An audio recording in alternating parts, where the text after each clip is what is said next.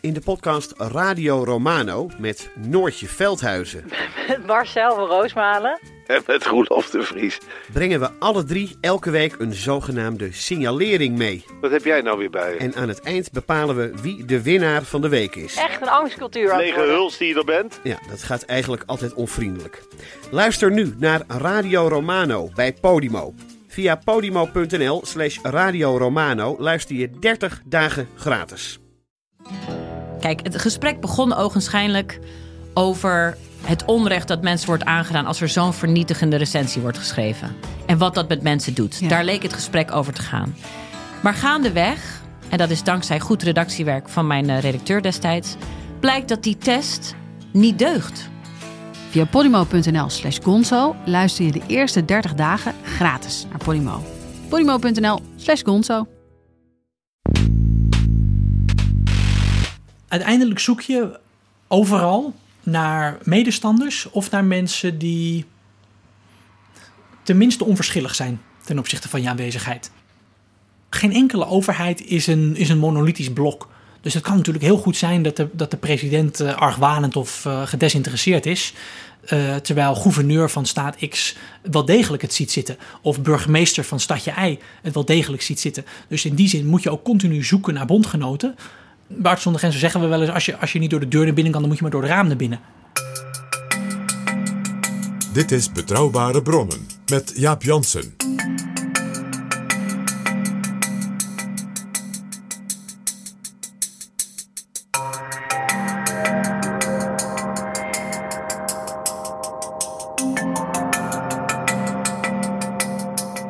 Hallo, welkom in Betrouwbare Bronnen, aflevering 128.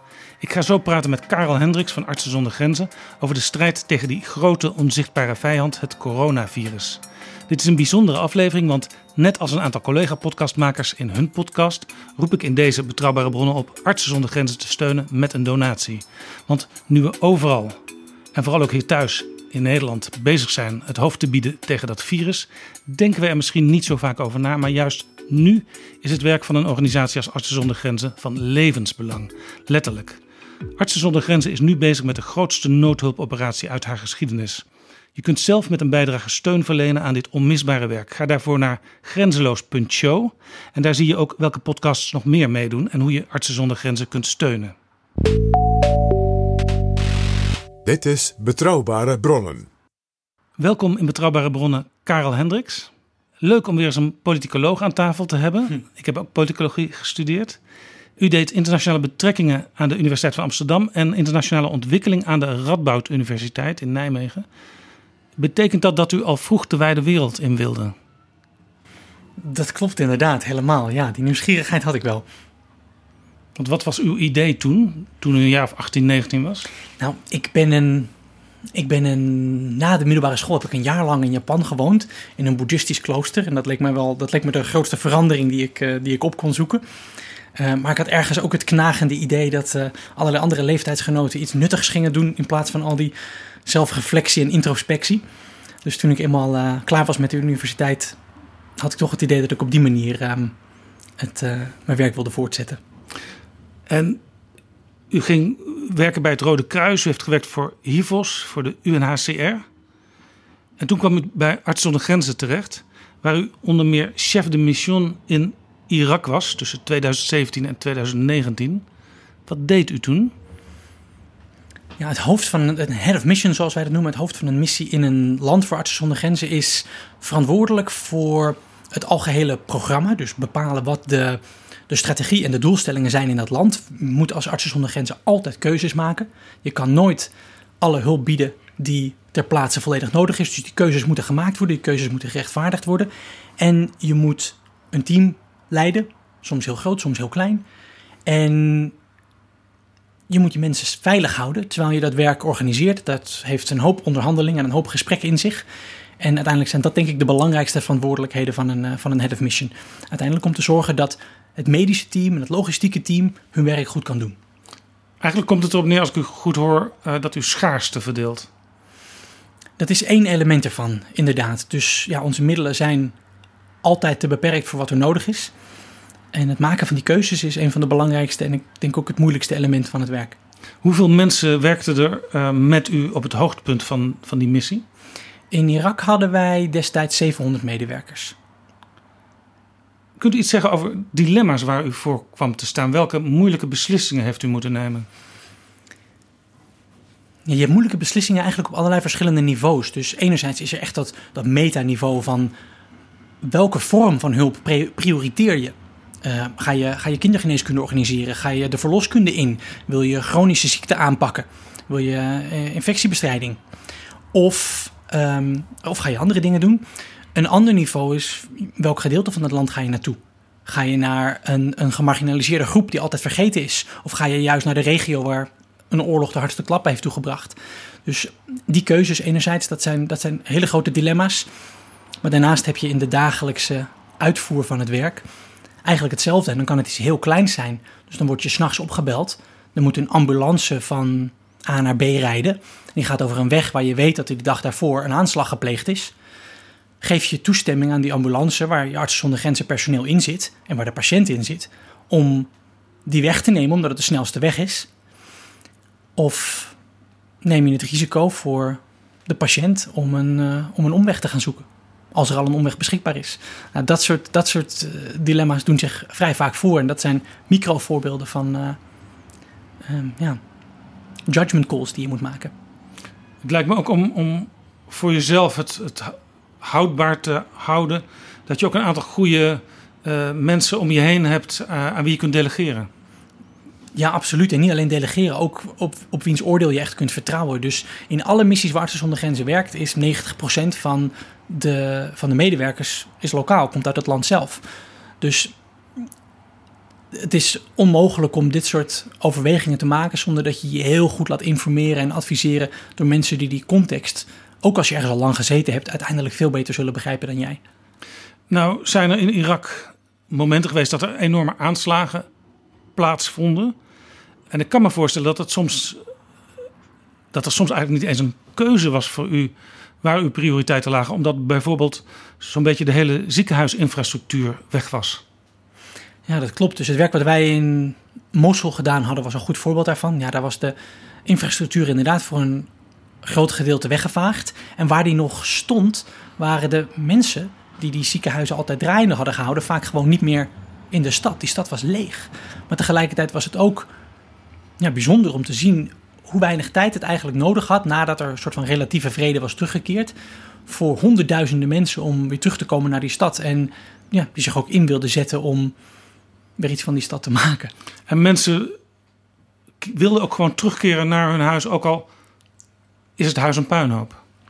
Absoluut. Dus de, ja, de band die mensen ervaren met zo'n plek, dat, um, dat laat zich niet makkelijk beschrijven. Ik vind het moeilijk zelf om voor te stellen. Maar inderdaad, um, ja, je ziet gezinnen terugkeren naar, uh, naar gebouwen waar eigenlijk weinig meer van overeind staat. Ja.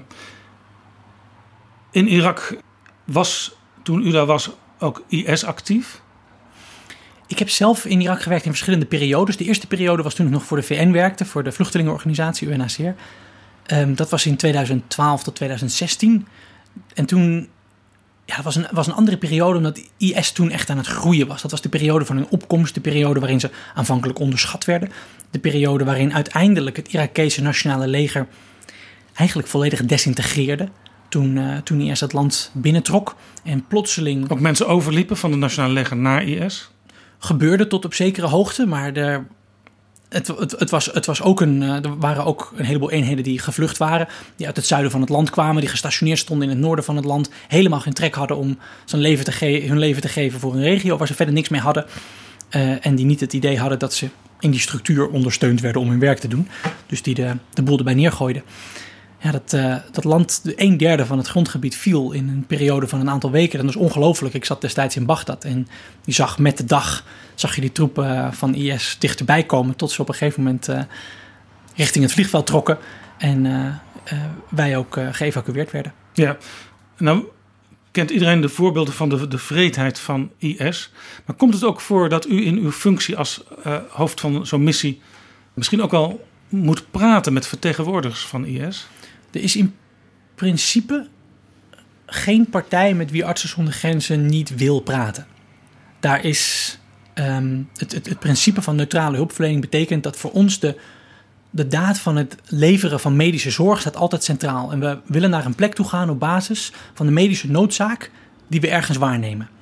En we zullen met iedereen praten voor, met wie dat nodig is om toegang tot zo'n gebied te krijgen. Uh, het is wel zo dat dat met, een, uh, met IS heel erg uh, moeilijk is gebleken.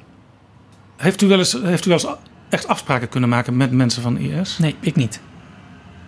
Nee, dat is nooit gelukt. Dat gesprek. het is geen groep die makkelijk bereikbaar is.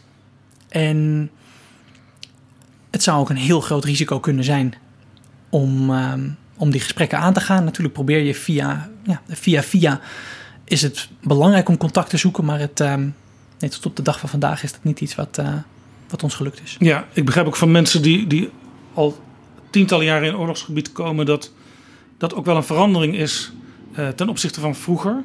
Uh, vroeger was er veel meer bereidheid van strijdende partijen om te praten, zeker ook met neutrale organisaties.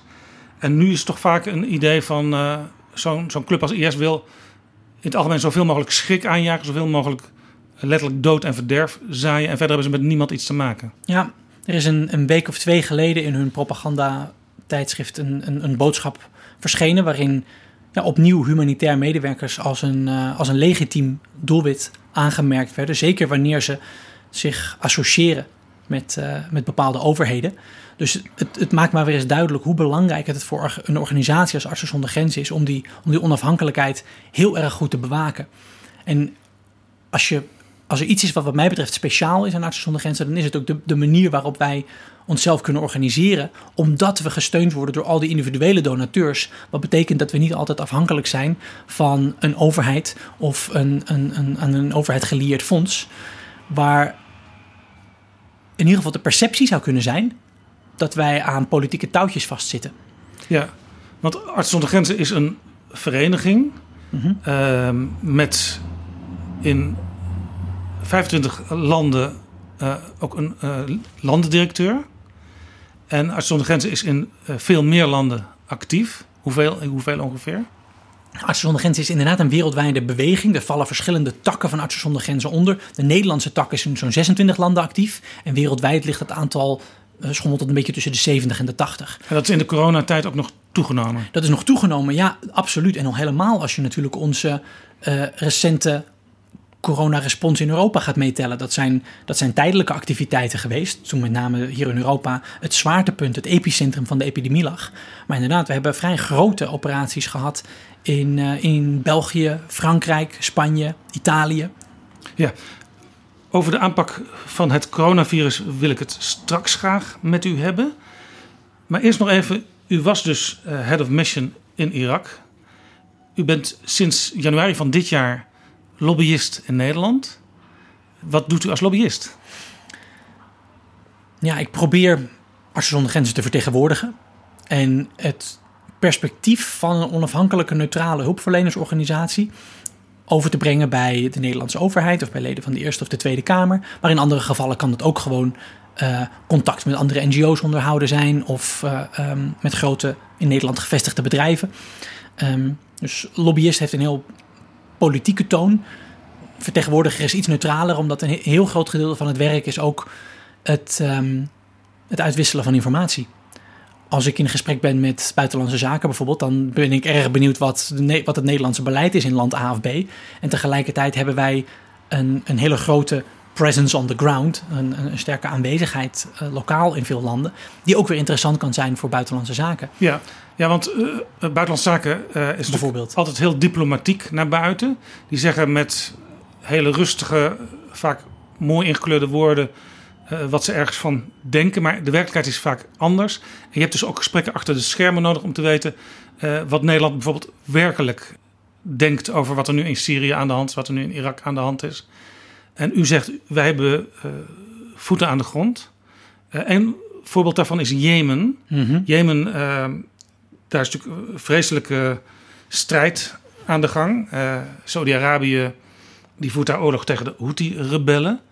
Het is heel moeilijk om daar als Nederland uh, ja, echt aanwezig te zijn.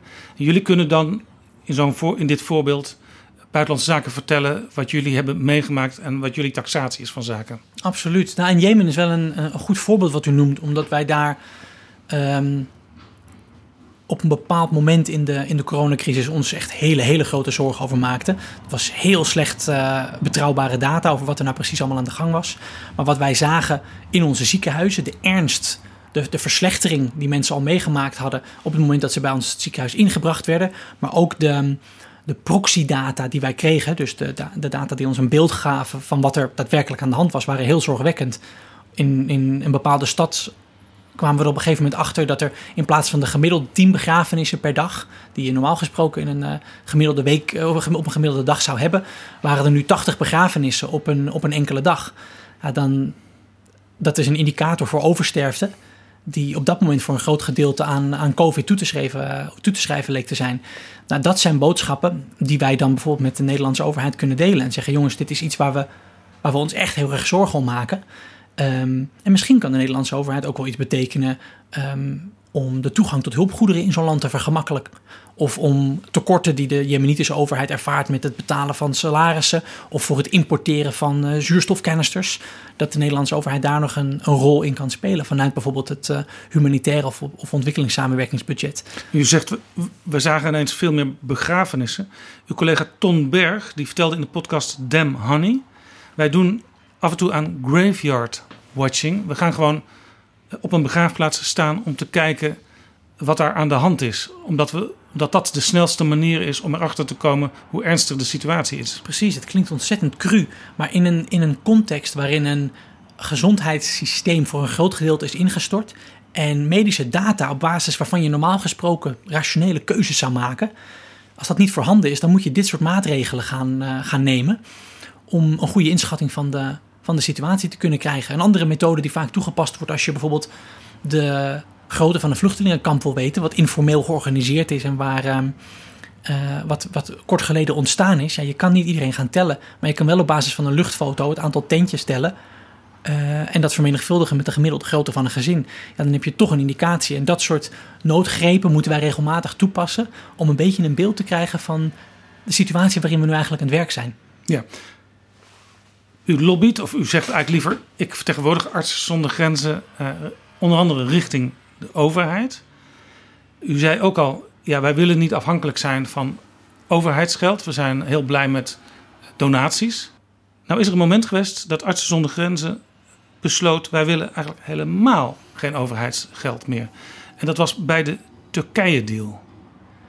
Laten we even luisteren naar de toenmalige minister Lilian Ploemen en haar eerste reactie toen Artsen zonder Grenzen dat besluit had genomen? Ik vind het heel erg, want Artsen eh, zonder Grenzen is een bondgenoot. Uh, ze, hebben, ze doen heel goed werk in het opvangen van vluchtelingen. En we werken heel veel met ze samen. Uh, en ik had gehoopt dat ze een bondgenoot zouden blijven op dit terrein. Um, maar ze hebben anders verkozen. Wij blijven wel natuurlijk met ze in gesprek, dat willen zij ook graag. Uh, maar ik had graag met ze verder uh, willen werken, ook op dit gebied. Kijk, um, de uh, overeenkomst tussen de EU en Turkije is misschien niet ideaal en verdient op een aantal punten ook echt nadere uitwerking. Maar feit is wel, we hebben die overeenkomst gemaakt om te voorkomen dat mensen verdrinken.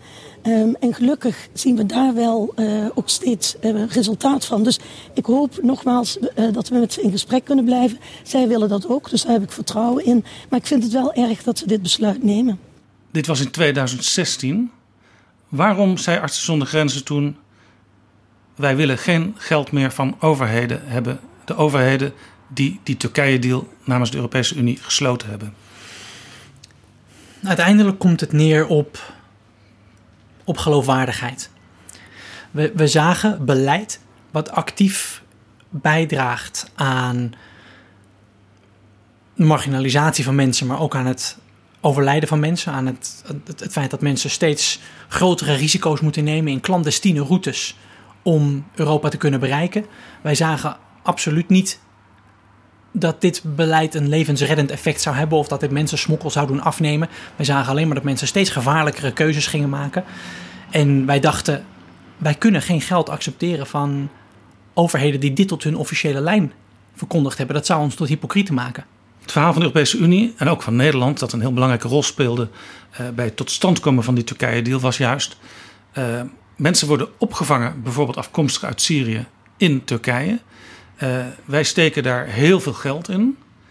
En tegelijkertijd uh, gaan we mensen die nu nog bijvoorbeeld uh, in de opvang in Griekenland zitten, over de Europese Unie verdelen. Dat laatste deel dat is niet uitgevoerd, moeten we nu helaas constateren. Dat eerste deel wel.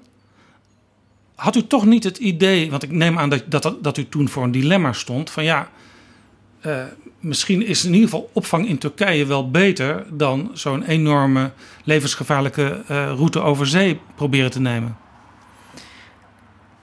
Wat mij betreft is ook aan die eerste voorwaarden niet voldaan, omdat wij zien dat de dodelijkste zeegrens ter wereld is nog altijd de Middellandse Zee. En dat waterbedeffect waar wij zo bang voor waren, helaas zien we dat iedere dag. Ook op dit moment vaart er weer een, een reddingsschip van Artsen zonder Grenzen, of Artsen zonder Grenzen de medische zorg op verzorgd op de Middellandse Zee. Omdat de overtocht vanuit Libië naar bijvoorbeeld Italië nu een, een, een populaire oversteekplaats is geworden. Onder andere omdat uh, de route vanuit uh, Turkije naar Griekenland grotendeels dichtgegooid is. Dus het, het is een verschuiving geweest van een route in plaats van het volledig hermetisch afsluiten van een route. En mensen wagen nog altijd iedere dag hun leven. En de sterftecijfers die daarmee gepaard gaan, die zijn onacceptabel hoog. U zegt eigenlijk, uh, je kunt gewoon van mensen niet verwachten dat ze zeggen: Oké, okay, er is nu blijkbaar een deal. Uh, wij, wij blijven in Turkije. Wij proberen niet naar Europa te komen. Ik denk dat al het wetenschappelijke inzicht zoals ik dat gezien heb, geeft voor een groot gedeelte aan dat het niet zozeer de poolfactoren zijn die migratie veroorzaken, maar veel meer de pushfactoren. De omstandigheden in een gebied als Libië leiden ertoe dat mensen uit wanhoop, ook wanneer er grote risico's in zo'n overtocht zitten, dat risico alsnog zullen nemen en alsnog verkiezen boven langer in een Libisch detentiecentrum blijven zitten. In die zin zie je ook dat of er wel of geen reddingsschepen van NGO's op die zee actief zijn, dat, lijkt nou, dat blijkt nauwelijks effect te hebben op het aantal mensen dat de oversteek waagt. Tijdens deze coronacrisis heeft ons het, het, schip waar wij een tijd geleden mee werkten, lange tijd vastgelegen in de haven van Italië. En ook alle andere um, reddingsschepen waren tijdelijk in beslag genomen. Dat was ook de reden dat wij het zo belangrijk vonden om weer terug te gaan. En in die periode dat er niemand op zee was, zagen we het aantal oversteken weer stijgen omdat weersomstandigheden belangrijk zijn, omdat het moment in het jaar, het seizoen belangrijk is en omdat de omstandigheden in het land waar mensen vandaan vluchten belangrijk zijn. Uiteindelijk wagen mensen die oversteken of artsen zonder grenzen er nou is of niet. En dan verkiezen wij ervoor om er wel te zijn, want dan sterven er gewoon minder mensen. Ja, die Turkije-deal is ook uh, misbruikt door uh, Turkije. Uh, maar er wordt nu gesproken om toch weer een soort nieuwe deal of een hernieuwde deal te sluiten. En Gerald Knaus, dat is zeg maar de bedenker oorspronkelijk van, van die deal, die zegt: ja, we moeten, we moeten echt een nieuwe deal sluiten. Maar ik hoor u dus eigenlijk zeggen: dat heeft uiteindelijk geen enkele zin. Ik heb daar grote twijfels bij. Dat klopt. Ja. Mensen die oversteken op de Middellandse Zee, die zijn onder andere terechtgekomen op Lesbos op kamp Moria. En daar had Artsen zonder Grenzen een coronakliniek. Ik zeg had. Wat is daar gebeurd? Nou, dat is inderdaad uh, juist gezegd. Wij hadden daar in overleg met de centrale, centrale Griekse overheid en met het, uh, het, uh, het enige ziekenhuis op Lesbos hadden wij een COVID-isolatiecentrum gecreëerd. Waarin wij in het geval dat um, COVID het eiland serieus zou bereiken. En uh, eventueel ook de bewoners van Kamp Moria, die bijzonder dicht op elkaar leven, zou bereiken. Wij klaar ja, zouden staan. Daar zitten 20.000 mensen. En de bedoeling was ooit om daar maximaal 3000 mensen te huisvesten. Ja, dus het is volledig ongeschikt voor de groep mensen die het op dit moment moet huisvesten. De omstandigheden zijn abominabel en dat in een, eh, in, in een Europees land. Nou, het zou nooit, het zou nergens ter wereld acceptabel zijn. Ik hoor van mensen die daar geweest zijn je kunt al van ver af het kamp ruiken. Wat ruik je dan? Nou, open, open wc's, geen, geen toiletvoorzieningen, hygiënevoorzieningen die door 1300 mensen gedeeld moeten worden. Dat, uh, dat ruik je inderdaad op grote afstand.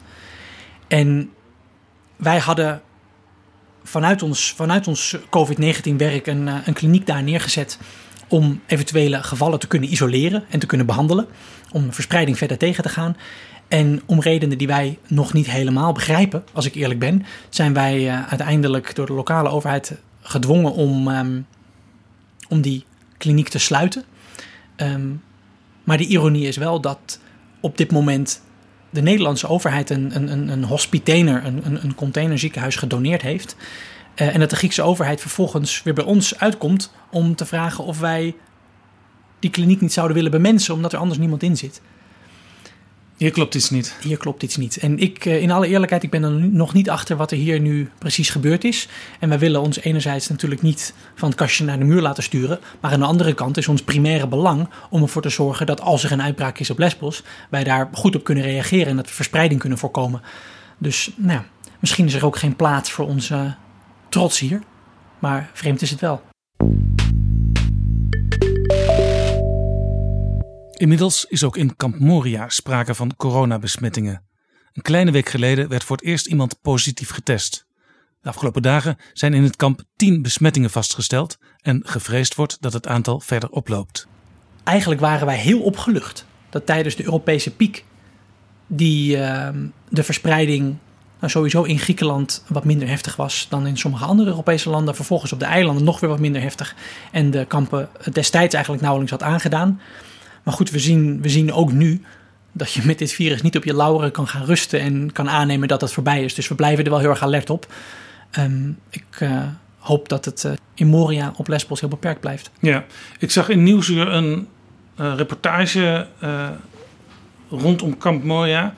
En daar zag je plaatselijke bewoners die zeiden van ja, in het begin hebben mensen geholpen, gered.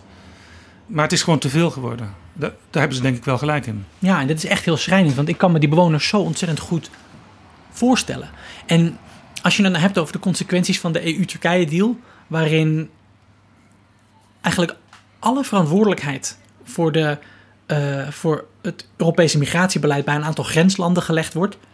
Uh, en Griekenland uh, en Italië bijvoorbeeld ja, die last noodgedwongen nagenoeg alleen aan het dragen zijn, dan kan ik me ontzettend goed voorstellen dat zij gefrustreerd zijn met een land als Nederland, die enerzijds nou, op vrij hoge toon uh, commentaar levert op mensenrechten, waar ik erg blij mee ben, want dat vind ik heel erg belangrijk, maar aan de andere kant op een moment suprem geen helpende hand uitsteekt.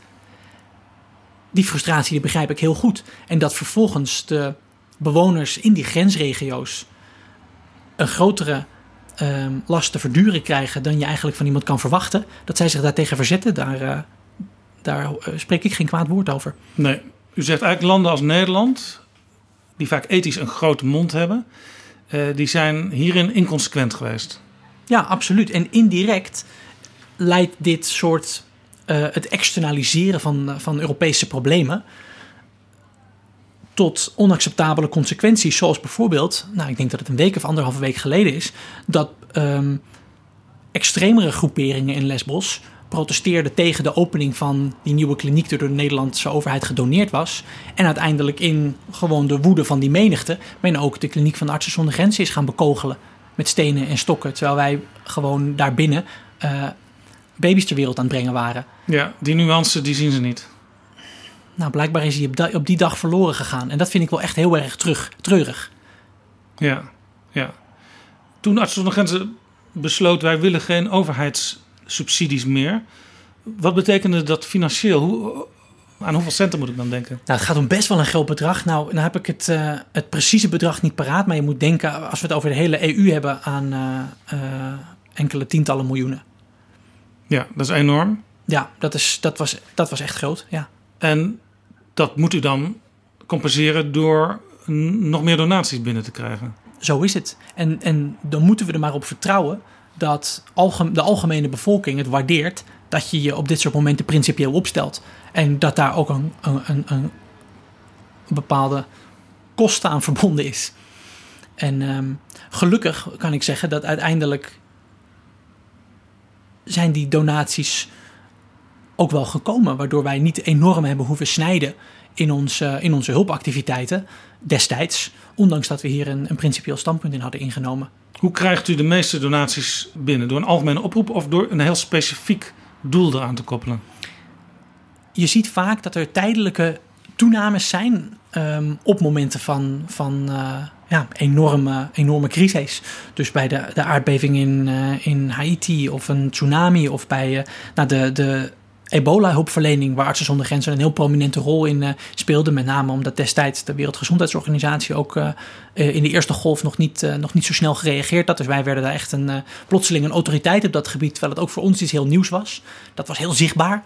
En op die momenten zie je dat mensen eventjes heel scherp in beeld krijgen wat het nu eigenlijk is wat we doen. Ja. En we doen dat altijd, maar op dit soort momenten...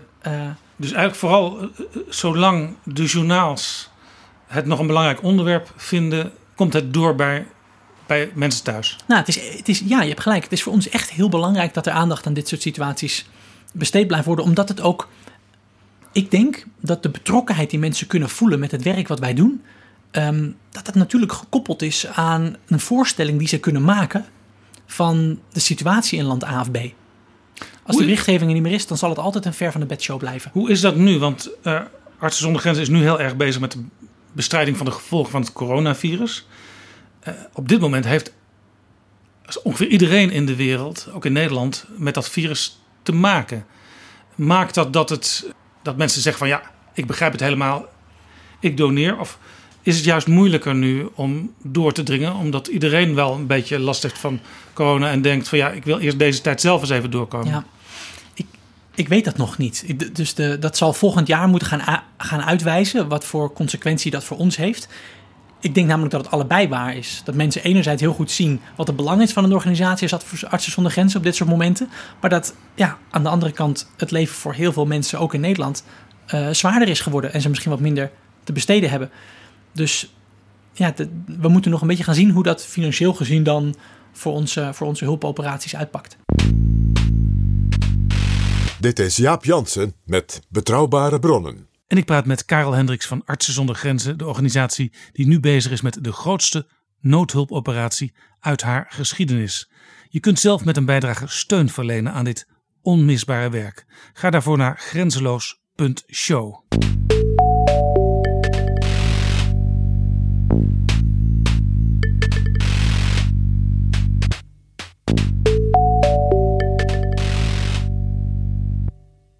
toen rond oud en nieuw in China het virus uitbrak, toen duurde het vervolgens even voordat de betekenis van dat virus doordrong in Europa. Artsen zonder Grenzen staat vaak aan het front van nieuwe uitbraken. Wanneer dacht u, dit kan wel eens iets heel groots worden? Nou, het heeft ook bij ons wel even geduurd voordat we ons echt beseften hoe vergaand de manier waarop wij onze hulp organiseren hier ook door aangetast wordt. Dus niet alleen de vergroting van de werklast, laat ik het zo maar even zeggen, de, vergroting van het aantal landen waar we iets moesten doen, ja. uh, maar ook dat alle andere reguliere zorg, levensreddende zorg die we al die jaren al geboden hadden, ineens een heel stuk complexer was geworden.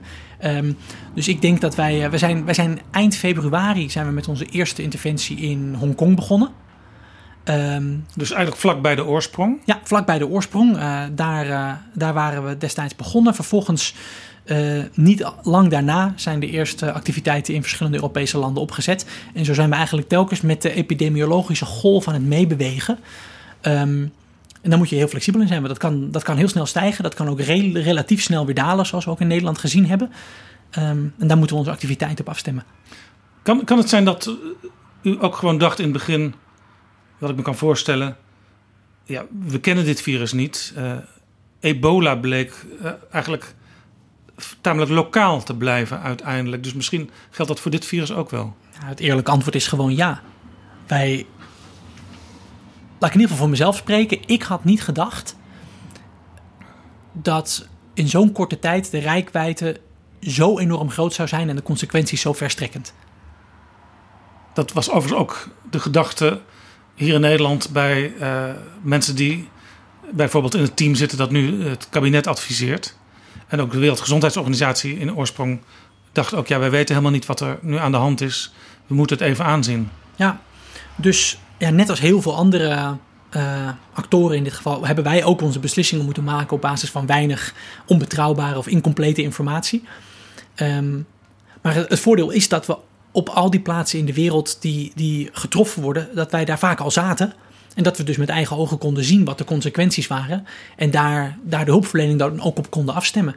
Dus in sommige gevallen zeg je: oké, de, de belangrijkste activiteit hier is om aan, aan goede informatievoorziening te doen. Om te zorgen dat iedereen weet wat ze aan preventieve maatregelen kunnen doen. Ook gebieden waar uh, misschien een, een tv niet zo voorhanden is of wat dan ook. Um, Misschien dat je in een ander land zegt: oh, we moeten echt uh, de overheid gaan ondersteunen of de gezondheidsautoriteiten met, met, met, met technische kennis. Uh, hoe verbeter je infectiepreventie en controle? Hoe doe je een goede triage, een selectie van ernstige gevallen versus minder ernstige gevallen?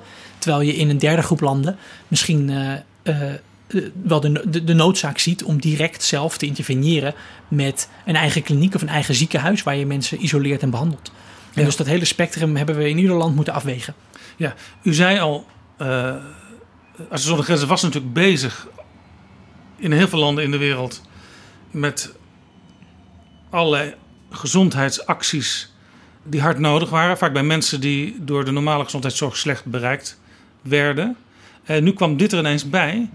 Kun je dat als organisatie wel aan? Want ik kan me voorstellen dat je op een gegeven moment heb je bijna een verdubbeling van capaciteit nodig.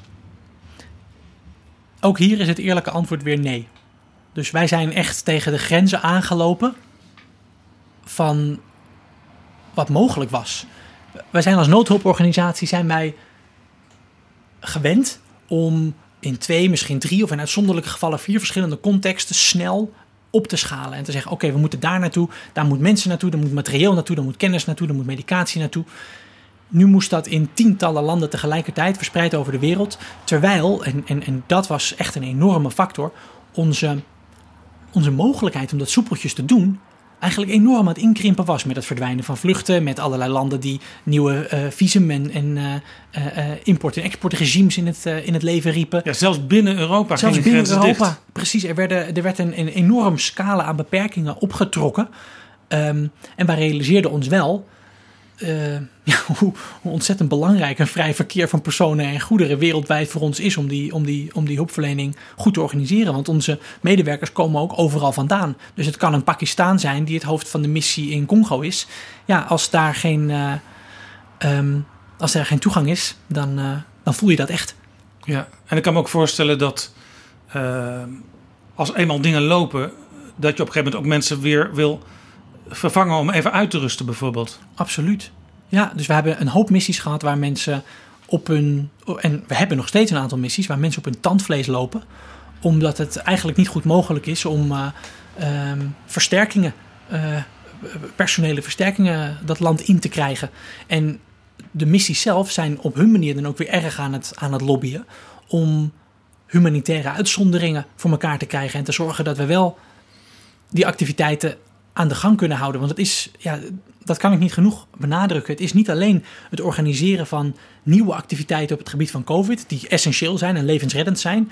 Maar het is ook onder deze omstandigheden in stand houden wat er overal al gebeurde. En sterker nog, zo goed als we kunnen, rekening te houden met, met secundaire effecten. Waarin er grote gebieden zijn waarin minder gevaccineerd wordt waarin er uh, moeders zijn die uh, minder vroeg, minder snel of überhaupt niet meer een check krijgen tijdens hun zwangerschap, omdat ze niet meer naar een ziekenhuis toe willen. Dat soort, dat soort secundaire factoren kunnen op termijn een enorme, enorme impact gaan hebben op sterftecijfers. En daar moeten we nu al heel scherp op zijn. Ja, want um, u, u vertelt al een beetje, Artsen zonder Grenzen doet ook onderzoek en kan ook bepaalde ontwikkelingen in kaart brengen. Maar dan moeten er natuurlijk wel communicatiemiddelen zijn. En dan moet er natuurlijk wel uh, überhaupt communicatie zijn met mensen. Ik bedoel, je moet wel bijvoorbeeld zwangere vrouwen uh, hulp kunnen geven. En dan met die vrouwen bespreken wat er nog meer aan de hand is misschien. Ja, nee, absoluut. Dus de, de wat wij dan in ons jargon community engagement noemen, waarin je uh, met een gemeenschap in, in gesprek treedt en, en van hen hoort wat voor obstakels zij ervaren. Bijvoorbeeld om je, om je ziekenhuis te bereiken. We kunnen het mooiste ziekenhuis neerzetten. Maar als de toegang tot dat ziekenhuis niet goed geregeld is. Door obstakels waar wij geen weet van hebben. Dan, heb je daar, dan koop je daar helemaal niks voor. Dus ja, dat, dat gesprek de hele tijd aangaan is, uh, is essentieel. Dus iedere head of mission en projectcoördinator bij Artsen zonder Grenzen... die drinkt heel veel thee om, om continu in gesprek te zijn. Om dat soort dingen, dat soort dingen te horen toen het virus in Nederland net een beetje doordrong, de betekenis daarvan. Toen heeft Artsen zonder Grenzen 150.000 mondkapjes aan Nederland geleend. Klopt. Want u dacht, wij hebben er genoeg? Nee, wij dachten Nederland heeft ze nodig. En wij verkeerden op dat moment in de veronderstelling dat we ze ook heel snel terug zouden krijgen. Uiteindelijk uh, heeft dat wat langer geduurd, maar uh, uh, dat is in goed overleg gegaan. Ja, want ik geloof dat Artsen zonder Grenzen 4 tot 5 miljoen mondkapjes per maand gebruikt. Ja, dus het, het gaat echt om hele grote aantallen. Als je over de, over de wereldwijde Artsen Grenzen bewe- naar de wereldwijde Artsen zonder Grenzen beweging kijkt, dan heb, je, heb je wat eenvoudigere mondkapjes en je hebt echt heel sterk filtrerende uh, uh, maskers waar medici die dicht in de buurt komen van besmettelijke ziektes mee moeten werken. Ja, die schaarste was zo groot en onze consumptie was ook zo groot. Omdat we ze niet alleen voor COVID-19 nodig hadden, maar ook wanneer je tuberculose behandelt of wanneer je mazelenpatiënten ja. behandelt. Had u zelf op een gegeven moment ook een tekort? Ja, absoluut. We hebben echt, we hebben echt met de billen geknepen, omdat wij op een zeker moment, nou, in bepaalde landen één à twee weken verwijderd waren van uh, uh, een lege voorraadkast. Dat was echt heel spannend en echt heel, heel onprettig ook, omdat je kan natuurlijk je hulpverleningsactiviteiten niet voortzetten of heel moeilijk voortzetten of je moet ze zwaar aanpassen als je je medewerkers niet goed veilig kan houden. Ja. En wij waren natuurlijk een kleine vis op die cowboymarkt uiteindelijk. Als je kijkt wat staten en wat, wat overheden ervoor over hadden om, uh, om die mondkapjes te bemachtigen. In wat voor aantallen zij denken en wat voor geld ze daar tegenaan konden gooien. Dan sta je daar als hulporganisatie die dat met donaties moet betalen. Natuurlijk wel, wel achteraan de rij. En dat maakt het extra wrang. Er is al heel vaak gewaarschuwd in het recente verleden voor het uitbreken van een grote pandemie. Uh, een jaar of vijf geleden uh, zei Bill Gates er wat over in een, ik geloof in een TED-talk. Mm. Uh, als je dat nu hoort, dan, ja, dan vallen eigenlijk ja, de schellen van je ogen van... hebben we dat nooit echt tot ons door laten dringen? er zijn allerlei organisaties, Gavi bijvoorbeeld, die er ook voor waarschuwden. Kunnen we hier iets van leren? Is misschien, moeten we misschien toch op een andere manier nog soms de wereld duidelijk maken wat er, wat er aan de hand is en wat er misschien nog kan komen? Ik vind het een ontzettend moeilijke vraag en ik ben bang dat ik geen, geen grote wijsheid erover heb. Als ik er zelf één, één les uit heb getrokken tot nu toe, dan is het dat de reflex om je terug te trekken binnen nationale grenzen in een situatie als deze niet zo heel erg helpt en eigenlijk heel contraproductief is. En ik vond het interessant om bij een pandemie, wat per definitie een wereldwijd fenomeen is, voor een virus wat totaal uh, geen rekening houdt met grenzen, toch te zien dat de, de, de reflex was om dat nationaal aan te pakken uh, en daarin ook een, uh, ja, vanuit het nationale eigen belang te denken meteen. En ik denk dat de les tot nu toe voor mij in ieder geval is dat dat, dat in de toekomst anders zal moeten als je, uh, als je dit effectief wil bestrijden. Want we zitten elkaar gewoon in de weg. Ja. Is, is de les ook dat de Europese Unie, waar plotseling landen weer zagen: hé, hey, we hebben een grens, die kunnen we dicht doen. Dat de Europese Unie misschien toch meer, uh, ook op het gebied van volksgezondheid, moet gaan coördineren. Dat in ieder geval de infrastructuur er is. Ja, het heeft wel heel erg blootgelegd hoe kwetsbaar we waren voor uh, een aanlevering uit één hoek van de wereld. En ook hoe kwetsbaar we waren voor schaarste van één specifieke grondstof, die daarvoor helemaal niet zo ontzettend belangrijk of waardevol was. Um, dus ik kan me heel goed voorstellen als mensen zeggen, nou, laat, ik het zo zeggen, het, diversificeren van je productie. En als ik dat vertaal naar de werkelijkheid van Artsen zonder Grenzen, voor ons zorgen uh, dat wij op nog meer verschillende plekken op de wereld onze voorraden hebben liggen. Zodat we wanneer gebied A uh, de grenzen dichtgooit, we vanuit gebied B nog iets kunnen aanvoeren. Dat is iets waar wij in ieder geval ook nog wel uh, meer in zullen gaan, gaan investeren. Ja, ja, dat is ook een beetje paradoxaal. Hè? De, de globalisering heeft ervoor gezorgd dat vanuit de hele wereld onderdelen van apparaten, spullen, voedsel komt overal vandaan. Maar tegelijkertijd zo'n virus, dat, dat globaliseerde al zonder dat er ooit een besluit toegenomen was. Uh, maar laat ons nu ook zien, we moeten toch sommige dingen weer wat dichter bij onszelf halen en, en maken en produceren. Ja, nee, het is, een, het is echt een, een, een, een koordansact wat dat betreft. Half juni toen had ik in Betrouwbare Bronnen vier uh, mensen te gast over Afrika en het coronavirus. Uh, dat was half juni. Toen leek de ontwikkeling daar nog mee te vallen. Hoe is de situatie nu in Afrika? Het hangt een beetje ervan af naar welk type consequentie je kijkt. Dus als je kijkt naar het aantal um, coronapositieve gevallen per 100.000 uh, inwoners, dan is Afrika nog altijd het minst getroffen continent.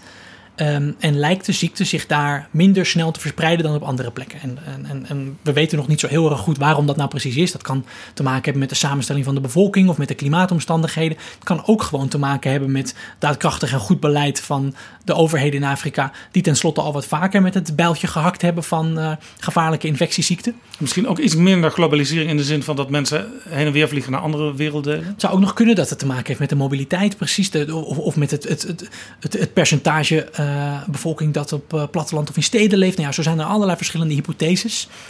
Uh, feit is dat als we kijken naar het aantal COVID-gevallen, het daar nog relatief lijkt mee te vallen. Maar als we kijken naar die secundaire consequenties waar ik het net over had, dus op de economie, dan met name op de informele economie, maar ook op de vaccinatiegraad in bepaalde gebieden, op de toegang tot zorg. Wij zien in sommige landen, en dat is echt heel pijnlijk, dat nu tijdelijk we zelfs wat minder bezoekers krijgen in onze klinieken, omdat men bezorgd is dat als ze naar een ziekenhuis gaan, ze daar uiteindelijk weer COVID-19 zullen krijgen. Wat dus betekent dat aandoeningen langer onbehandeld blijven, we ze in een later stadium alsnog binnenkrijgen, maar dat ze dan al uh, er ernstiger gaan toe ja, zijn. Hetzelfde probleem hebben we in Nederland trouwens ook gezien. Absoluut, ja. Het is, het is in die zin niet anders. Behalve dat het ja, in veel van de landen waar wij werken uitvergroot is. Um, dus het zijn, het zijn met name die consequenties waar, uh, waar wij ons zorgen om maken. Ja. Uh, en natuurlijk de, ja, de mogelijkheid die nog altijd in het verschiet ligt, dat ook gewoon in het, in, in, uh, het aantal uh, COVID-gevallen het uiteindelijk ook nog mis zou kunnen gaan in, in verschillende Afrikaanse landen. Ja. Zuid-Afrika bijvoorbeeld heeft, zit wel in die mondiale top van landen die, het, die er heel zwaar onder geleden heeft. Ja, dat komt misschien ook doordat Zuid-Afrika juist weer wat meer internationale contacten heeft. Het, ik vind het een logische theorie, ja. ja. Ja, ik had ook een gesprek in april, was dat in Betrouwbare Bronnen, met Ngozi Okonjo-Iweala. En zij is voorzitter van Gavi. En zij komt uit, uit Afrika. Zij zei, ja, als daar mensen in lockdown moeten, dat kan helemaal niet. Want mensen moeten vaak van dag tot dag hun voedsel bij elkaar scharrelen. Die kunnen zich gewoon helemaal niet uh, weken of maanden lang terugtrekken in hun huis. Helemaal waar. En, en het, alle maatregelen eigenlijk die hier in Nederland als de, de basis van ons beleid gezien worden. Um, ook het afstand houden, het heel regelmatig handen wassen. De common sense maatregelen die wij hier gebruiken om nou, niet in totale lockdown te hoeven. Die zijn um, daar ontzettend moeilijk uitvoerbaar. Dus dat betekent dat je ook op een andere manier moet gaan kijken naar de manier waarop je uh, zo'n pandemie dan probeert te bestrijden. En voorkoming, uh, preventie, dus nog veel belangrijker wordt. Want op het, op het moment, nou, de consequenties als het er eenmaal wel is, zijn heel erg groot. En je mogelijkheid om goed te behandelen. Als je kijkt naar het aantal ziekenhuisbedden per inwoner, of erger nog, het aantal IC-bedden per inwoner, dan zijn die mogelijkheden zo beperkt dat je veel eerder in dat um, uh, proces echt op die preventie al heel zwaar ingezet moet hebben. Uh, en misschien ook wel in het beschermen van kwetsbare groepen, shielding zoals dat dan door sommigen genoemd wordt. Um, om te voorkomen dat je ja, dat eindstadium bereikt uh, voor, die, uh, voor die 5% van de gevallen die echt intensive care nodig heeft. Ja, ja. en een les uh, uit die gesprekken die ik eerder over Afrika en het, het virus voerde was dat je moet ook zeker daar heel veel hulp verlenen en zorgen dat het virus ingedampt wordt. Want als het daar eenmaal een probleem is, dan is er meteen een multiplier. En dat heeft uiteindelijk voor ons in het Westen ook grote consequenties. Ja, ook als je er, als je er vanuit nou ja, het perspectief dan van verlicht eigenbelang uh, naar zou willen kijken. Ja, ja dat, dat, is last, dat is lastig. Kijk, Artsen zonder Grenzen, alles wat Artsen zonder Grenzen doet, uh, dat is meteen waardevol, zou je kunnen zeggen. Maar soms heb je, heb je, men, kun je mensen over de streep trekken door het, het eigen belang ook een beetje mee te nemen. Ja, absoluut. En ik snap het perspectief ook goed. Ik bedoel, nationale overheden vertegenwoordigen hun eigen burgers zijn gekozen door hun eigen burgers. Dus dat dat perspectief belangrijk is, dat begrijp ik helemaal. En uh, ik begreep in, in, in een eerdere aflevering, in een eerdere podcast van Betrouwbare Bronnen, ging het al over de handelsbelangen die Nederland met verschillende Afrikaanse landen heeft. Die zijn natuurlijk heel erg groot. Um, maar ook als je het hebt over de, nou, laat ik het maar angst noemen, die er binnen Europa bestaat voor migratie vanuit Afrika. Ja, ook dan is het niet in het belang om, om dat continent uh, verder en nog zwaarder hieronder te laten Ja, leiden. Want, en, en, want het is een eenvoudige rekensom. Hoe meer ellende is, hoe meer migratie. ik denk uiteindelijk eh, gaat dat een grote factor daarin zijn, inderdaad. Artsen zonder Grenzen zat al in Afrika, zat al in Azië. Maar u bent de afgelopen tijd actiever geworden in Zuid-Amerika. Klopt. Dat heeft met het coronavirus te maken. Helemaal. Dus dat was een. Op zich was dat een. Dit is een gebied waar we al, waar we al verschillende activiteiten hadden. Ehm, maar per hoofd van de bevolking zijn daar echt de zwaarste klappen gevallen. Ook als je kijkt naar het aantal doden eh, per hoofd van de bevolking, dan, dan, ja, dan zijn de gevolgen daar echt heel erg extreem. De gezondheidssystemen zijn daardoor ook onder hele, hele zware druk komen te staan. We hebben natuurlijk gezien dat eh, ook in de West-Europese gezondheidssystemen, ehm, nou, dat die uiteindelijk overweldigd werden hierdoor. Ehm, de aantallen die ze in eh, Zuid-Amerika te verwerken hebben gekregen, die waren zeker niet minder. Dus daar, eh, daar is hetzelfde gebeurd. Dus landen als Brazilië, nu Peru staat er nog steeds echt beroerd voor. Eh wij werken ook veel in Venezuela, waar dit natuurlijk allemaal bovenop een gigantische politieke en economische crisis kwam. Ja, dat zijn, dat zijn landen die nu echt extra aandacht nodig hebben, absoluut. Ja, u noemt Brazilië. Daar is een politieke leider, die heet Jair Bolsonaro. En die heeft heel lang gedaan, hij doet het eigenlijk nog steeds wel een beetje, alsof er niks aan de hand was. Ja, Hoe opereer je als onafhankelijke organisatie in zo'n land, waar eigenlijk het idee is van wat komen jullie hier doen? uiteindelijk zoek je overal naar medestanders of naar mensen die tenminste onverschillig zijn ten opzichte van je aanwezigheid. Van ga je gang maar, eh, daar moet je zijn. Doe maar wat je niet laten kunt. Geen enkele overheid is een, is een monolithisch blok. Dus het kan natuurlijk heel goed zijn dat de, dat de president eh, argwanend of eh, gedesinteresseerd is. terwijl gouverneur van staat X wel degelijk het ziet zitten. Of burgemeester van stadje Y het wel degelijk ziet zitten. Dus in die zin moet je ook continu zoeken naar bondgenoten. Artsen zonder Grenzen zeggen we wel eens... Als je, als je niet door de deur naar binnen kan, dan moet je maar door het raam naar binnen. Eh, en dat, dat, dat geldt in zo'n situatie als dit ook. Ja, ja. Toch nog even, want ik ben daar heel erg benieuwd naar. Eh, u was al heel erg actief in de wereld. In dit geval Zuid-Amerika word je nog veel actiever vanwege dat vreselijke coronavirus. Hoeveel extra kan zo'n organisatie als Artsen zonder Grenzen aan? Ik denk, ik denk dat wij wel aan onze grens zitten. En dat wij al op verschillende Dus momenten... ook voor Artsen zonder Grenzen zijn er grenzen. Ja, een, een grens in, in, in, in wat wij aan kunnen, absoluut. Ehm, wat we. Het, het nog verder opschalen boven wat we nu doen, dat, dat zal tegen de grenzen van de praktische haalbaarheid aan kunnen lopen. Hoeveel mensen we naar plaatsen toe kunnen krijgen. Wat we wel kunnen doen, is zorgen dat we kwaliteit kunnen blijven garanderen in al die verschillende plekken waar we al zitten. En dat we ook de juiste middelen hebben om dat, om dat in stand te kunnen gaan houden. En, en een consequentie van, van de situatie van vandaag is dat allerlei prijzen omhoog geschoten zijn. Dat het, de, de, de kosten van het vervoeren van vracht zijn omhoog gegaan. De kosten voor bepaalde medicatie gaan omhoog. De kosten van beschermend materiaal, dat PPE, eh, is zeker enorm omhoog gegaan. Dat zijn bijvoorbeeld die pakken die in eh, klinieken worden Ja, gedragen. de pakken, de maskers, de handschoenen, de brillen, de gezichtsschilden. Al dat materiaal wat je nodig hebt om eh, medewerkers veilig te houden. Ja, daar, daar, daar gaat zo ontzettend veel geld in zitten om dat goed draaiende te kunnen houden. Dus daar, ehm, Ziet u dat producenten van dat soort spullen misbruik van de situatie maken? ja. Als ik heel eerlijk ben, kijk, een deel heeft te maken met schaarste op de grondstof. En ik snap dat dat een, een prijsopdrijvend effect heeft. Maar voor een, de- de- deze markt is op heel korte termijn echt ondergelopen met cowboys die een mogelijkheid zagen om hier snel rijk te worden. En dat heeft zeker niet geholpen. Om je een, om je een voorbeeld te geven, wij betaalden voor de coronacrisis voor zo'n, voor zo'n eh, hoge masker met een hoge filtratiegraad, betaalden wij tussen de 25 en de 30 cent voor, voor, voor één zo'n maskertje. En op het, op het hoogtepunt van, uh, van de coronacrisis in Europa lag dat op 2,5 euro. Dan is het dus een factor 10 omhoog gegaan. Ja, dat zijn die maskers met die uh, draaidingetjes. Uh, nou, eraan. er hoeft nog niet eens zo'n draaidingetje in te zitten, maar het gaat inderdaad om het percentage van de deeltjes die tegengehouden wordt. En dat moet dan boven de 95% liggen. Nou, dat type masker, dat heb je dan als, als, als, als arts of als verpleegkundige die direct in aanraking komt met een patiënt met COVID of tuberculose of mazelen, heb je dan zo'n masker nodig.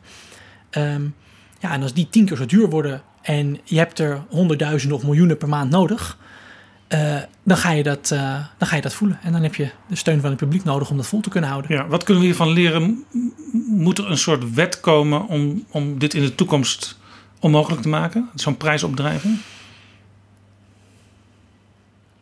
U lobbyt bij de overheid, dus u geeft waarschijnlijk ook hier advies over. Ja, nou, ik, ik, ik, zit, maar, ik zit terwijl u het zegt, vraag ik me af inderdaad of, of, of dit bij wet vastleggen, of dit de beste methode zou zijn. Wat ik, heel, wat ik heel interessant vond, was dat je ook in Nederland zag dat allerlei um, uh, fabrikanten van heel ander materiaal zich hierop gingen storten. Ja, bijvoorbeeld Auping, de beddenfabrikant, die Precies, ging mondkapjes maken. samen met, uh, met Afpro en met DSM. En, uh, maar die deden het niet om, om even heel snel veel geld te verdienen. Precies, nou, en, en dus ik, ik vond dat wel een heel hoopgevend initiatief. En ik hoop dat in de toekomst uh, niet alleen overheden, maar ook hulporganisaties kunnen profiteren van dat soort samenwerkingen. En als je dat, um, wat, mij betreft, als het maar werkt linksom of rechtsom, als dat via een wet geregeld kan worden, dan prima. Maar als het via de betrokkenheid van uh, organisaties, zoals de drie die u net noemde, kan gebeuren, nou, dan is dat vast nog beter. Ja, dat snel bestaande fabrieken kunnen upscalen en misschien fabrieken het erbij kunnen gaan doen. Precies, als Zodat een die concurrentie niet tot die enorme prijsopdrijving leidt. Ja, Heeft u trouwens die 150.000 mondkapjes al teruggekregen van de Nederlandse overheid? ze zijn terug. Oké.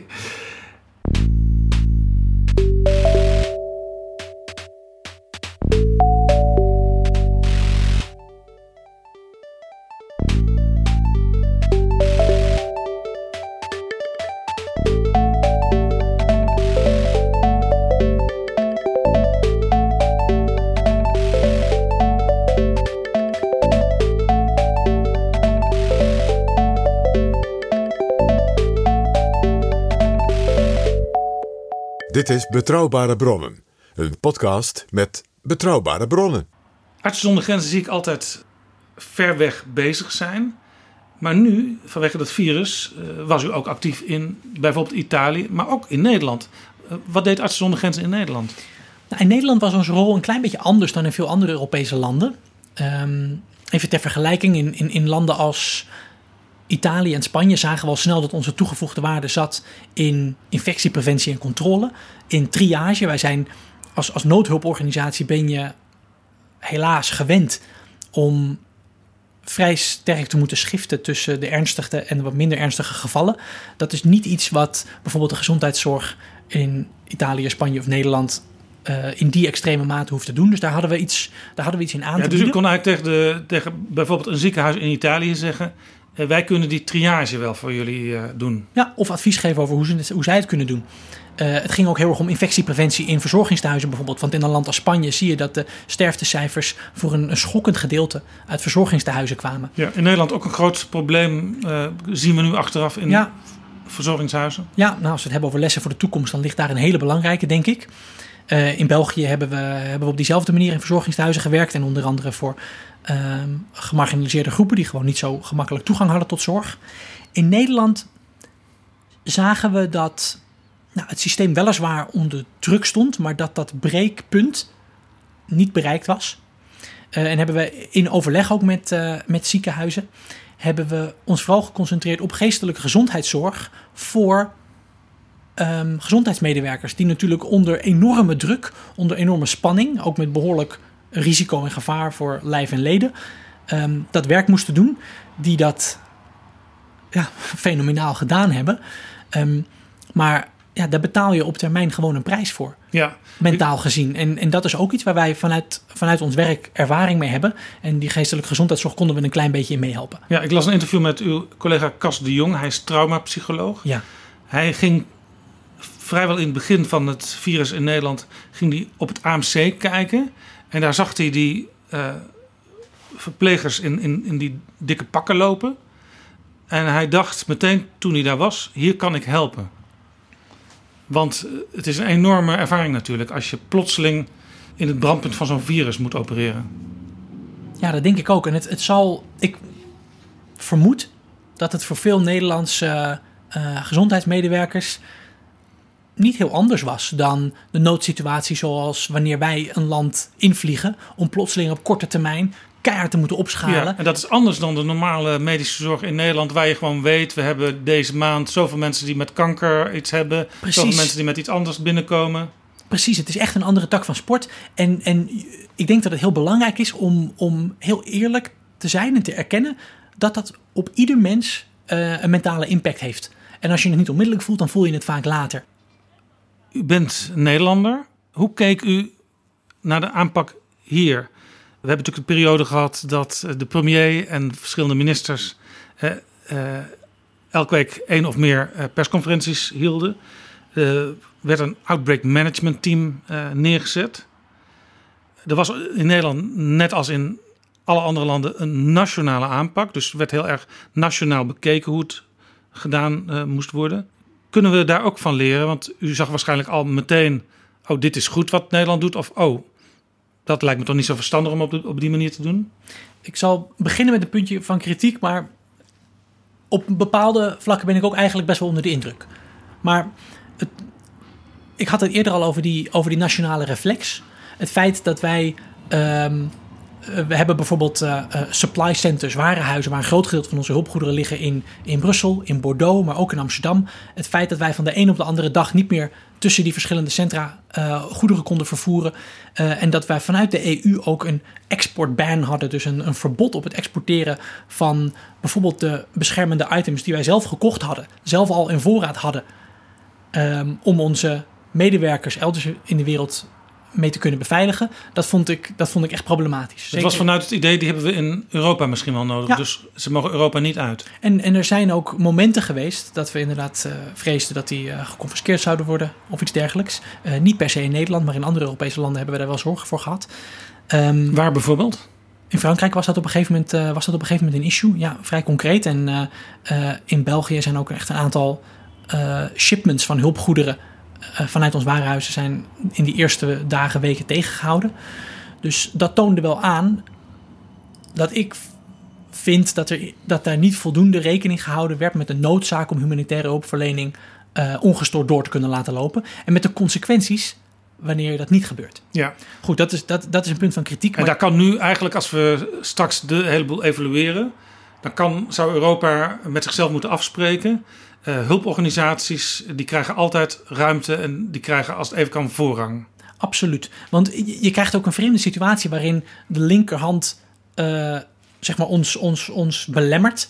Uh, de linkerhand van de overheid, terwijl de rechterhand um, vertelt: het is ontzettend belangrijk om wereldwijd, bijvoorbeeld wat de, wat de adviesraad internationale vraagstukken ook, ook aanraden, om flink te investeren in landen elders, omdat we ons realiseren dat we een verbonden economie zijn ja, dan, dan krijg je tegenstrijdige effecten. Dus ik hoop inderdaad dat we daar lering uit kunnen trekken. Maar ik vind ook dat Nederland zo goed en zo kwaad als het gaat in een situatie die zo veranderlijk was, waarin er nog zo weinig wetenschappelijke kennis was om op te kunnen leunen, best wel goed van dag tot dag heeft gekeken: oké, welke informatie hebben wij nu voorhanden? En laten we op basis daarvan proberen een zo rationeel mogelijk besluit te nemen. En ja. ik denk dat wij dat dilemma wel herkennen vanuit ons werk. Um, en daarom kan ik zelf in ieder geval ook wel uh, waarderen hoe dat, uh, hoe dat gegaan ja. is. En dat speelt natuurlijk ook in Europa cultuurverschillen mee. Hè? Frankrijk is heel erg vanuit Parijs georganiseerd. Uh, in Nederland doen we het graag ook een beetje lokaal-regionaal. Dat is eigenlijk wat Artsen zonder Grenzen in de hele wereld altijd al doet. Hè? Je aanpassen aan de omstandigheden ter plekke. Ja, en ook absoluut. aan de culturele omstandigheden. Absoluut. Nee, er is geen, er is geen missie die, het, uh, die hetzelfde is wat dat betreft. Nee. Artsen zonder Grenzen hamert altijd op duidelijke, regelmatige en eerlijke communicatie. Is dat in Nederland helemaal goed gegaan? De regering zegt dit, eh, een burgemeester zegt dat, een andere adviseur zegt weer iets heel anders. De talkshows gingen natuurlijk elke dag in Nederland over het coronavirus. Op een gegeven moment dachten mensen van ja, wat moeten we nou? Want we horen hele verschillende adviezen. Ja, ik hoorde op een gegeven moment iemand die de vergelijking maakte met, uh, met een, uh, een wereldkampioenschap voetbal. Waarin we, waar, waarin we op dat moment 16 miljoen bondscoaches hebben. En dat we in deze situatie 16 miljoen epidemiologen hadden. Ja. Dus onder die omstandigheden duidelijke berichtgeving garanderen is volgens mij geen sinecure. Um, ik kan wel heel goed voorstellen dat mensen gefrustreerd zijn geweest over de schommelingen. Waarin iets uh, in week 1 onmisbaar en essentieel leek te zijn. Het uh, drie weken later losgelaten kon worden als iets wat niet zo uh, van belang was. Dat je daar als ondernemer hoor en dol van wordt, dat, dat kan ik me wel voorstellen. Maar als ik heel eerlijk ben, weet ik niet zo goed hoe je dat in deze omstandigheden, waarin betrouwbare kennis zo beperkt voorhanden was, hoe je dat heel veel anders had kunnen doen. Nee. Tijdens de ebola-crisis in West-Afrika vertrouwden veel mensen daar dat hele verhaal niet. Ze dachten dat die ziekte een, een verzinsel was van de overheid. Dat zien we in Nederland ook een beetje met het coronavirus. Je ziet hier demonstraties tegen de maatregelen. Ja. Ja, ja ik, heb, ik heb daar moeite mee natuurlijk. Want wij, wij moeten dagelijks de consequenties van zo'n virus als, uh, als COVID-19 uh, onder ogen zien. Tegelijkertijd, de, het feit dat de, dat het een balanceeract is, waarin je enerzijds maatregelen om de verspreiding van het virus in te dammen uh, moet afwegen tegen die secundaire consequenties waar we het eerder over hadden. Uh, dat is wel een duivels dilemma. En die kritiek op de overheid, en, en in ieder geval de, de kritiek die de overheid daarin scherp houdt, dat ze stelselmatig zichzelf de vraag blijft stellen: um, hoe verhoudt deze beperkende maatregel, hoeveel beperking van het virus levert die op ten opzichte van um, de, de consequenties die dat heeft voor bijvoorbeeld de economie, maar ook voor andere takken van gezondheidszorg. Ik heb het idee dat die vraag uh, regelmatig voorbij komt uh, ja. uh, op, in verschillende lagen van de overheid. Maar het is een, een hele essentiële. En dat er in Nederland groot debat is over waar die balans nou precies ligt, lijkt me op zich ontzettend gezond. Ja, ja. Maar, maar ook er is ook bijna niet uit te komen. Hè? Want dan krijg je vragen als... Uh, zou het niet beter zijn als iedereen boven de 60 uh, gewoon een aantal maanden thuis blijft? Dan kan de rest uh, doorfunctioneren. In het begin van, de, van het virus hoorden we in Nederland... ja, mondkapjes heeft eigenlijk niet zoveel zin. Op een gegeven moment werd er toch gezegd... ja, in het openbaar vervoer moet je een mondkapje dragen. Ja. dat begrijpt ook niet iedereen. Ja, Nee, ik begrijp de adviezen ook niet altijd helemaal. Kijk, in het geval van mondkapje heeft dan denk ik nog een logische uitleg. Namelijk dat de mondkapjes die wij in de metro dragen, die, die, zullen, ons niet, die zullen onszelf niet zozeer beschermen. Maar die beschermen wel de mensen om je heen. Dus zo'n mondkapje draag je uit solidariteit, niet uit, uh, niet uit zelfbescherming. Um, en op het moment dat iedereen dat doet, ben je zelf ook beschermd. Uh, dus ja, ook voor deze maatregel vind ik dat er een, een rationele verklaring voorhanden is.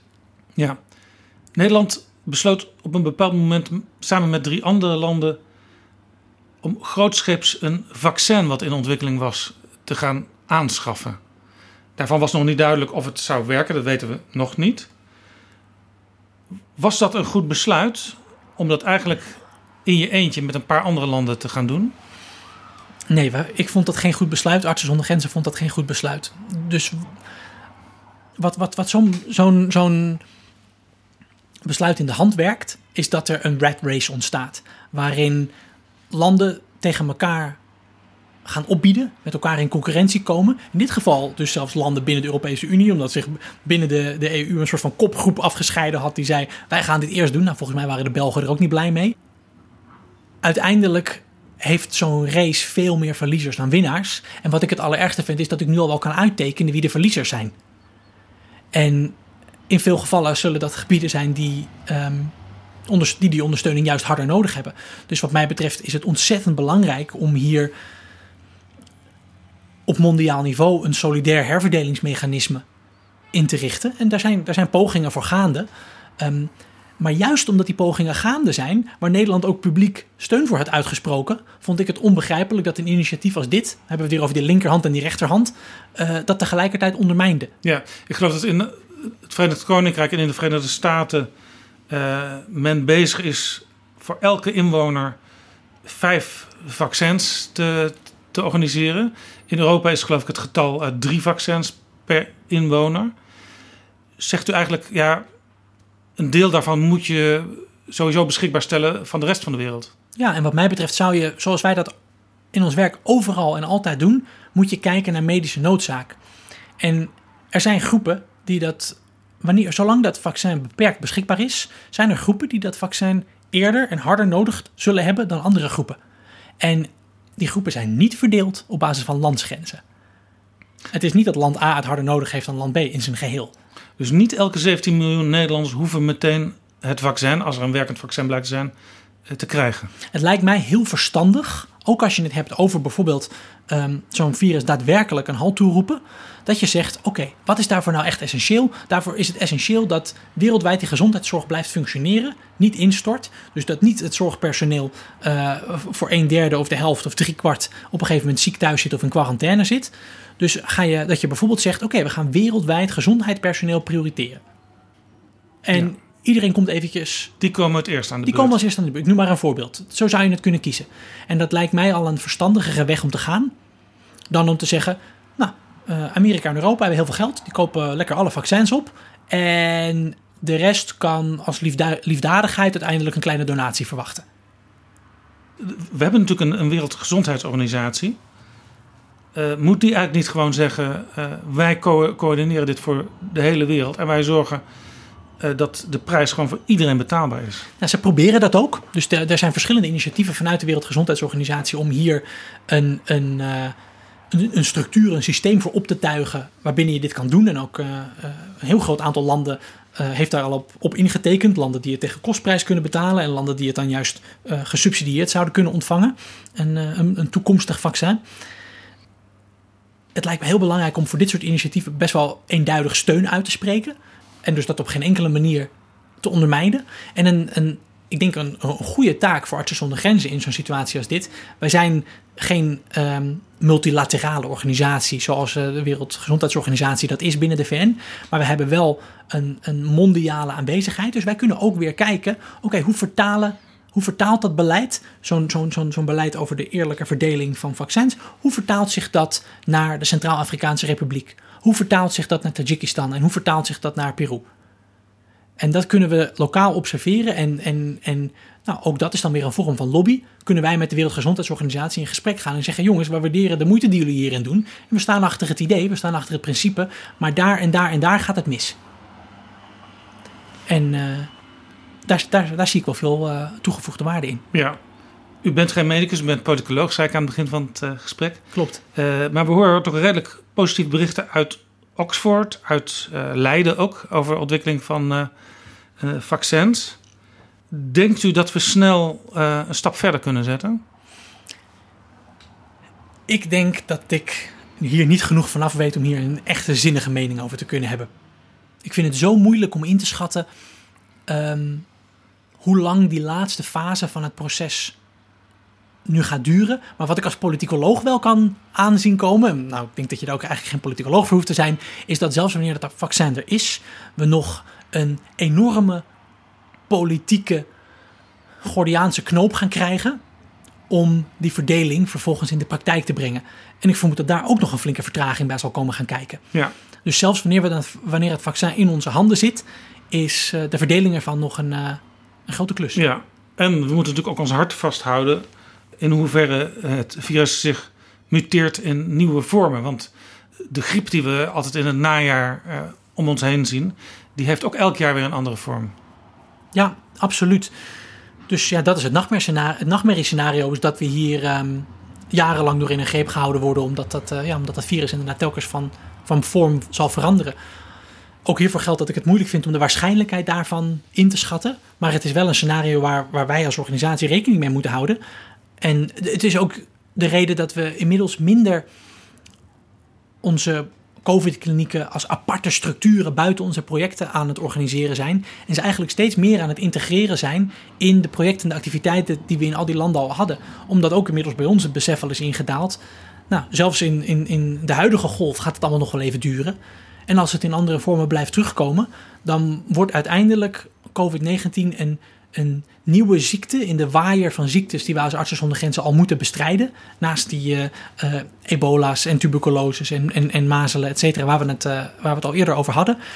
En dan, ja, dan wordt het ook voor ons onderdeel van onze, van onze nieuwe werkelijkheid. Maar dan weer een stapje ingewikkelder dan eerst. Ja, een hele andere vorm van het nieuwe normaal dan waar onze minister-president het altijd over heeft. Exact. We gaan het gesprek afsluiten. Is er nog iets wat we niet hebben besproken waarvan u zegt, ja, dat wil ik toch nog eventjes kwijt? Nee, volgens mij hebben we mooi in de breedte uh, besproken wat, uh, nou, wat, dit, wat dit voor Artsen zonder Grenzen betekent, wat dit voor onze patiënten betekent en hoe belangrijk het voor ons is om, nou, ondanks deze nu ingewikkeldere omstandigheden, dit werk wel voor te kunnen zetten. Artsen zonder Grenzen doet belangrijk werk. Ik denk dat dat in dit dikke uur uh, heel duidelijk is geworden.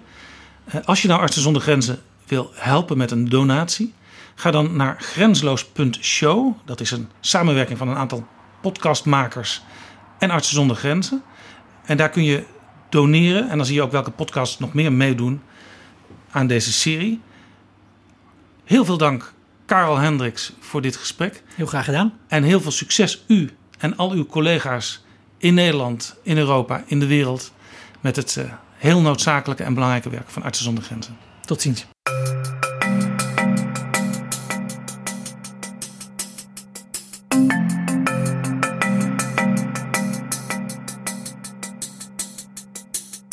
Zo, dit was Betrouwbare Bronnen, aflevering 128. Gemaakt in samenwerking met Artsen zonder Grenzen. En laten wij met z'n allen Artsen zonder Grenzen mede mogelijk maken. Tot volgende keer. Betrouwbare bronnen wordt gemaakt door Jaap Jansen in samenwerking met dag en nacht.nl.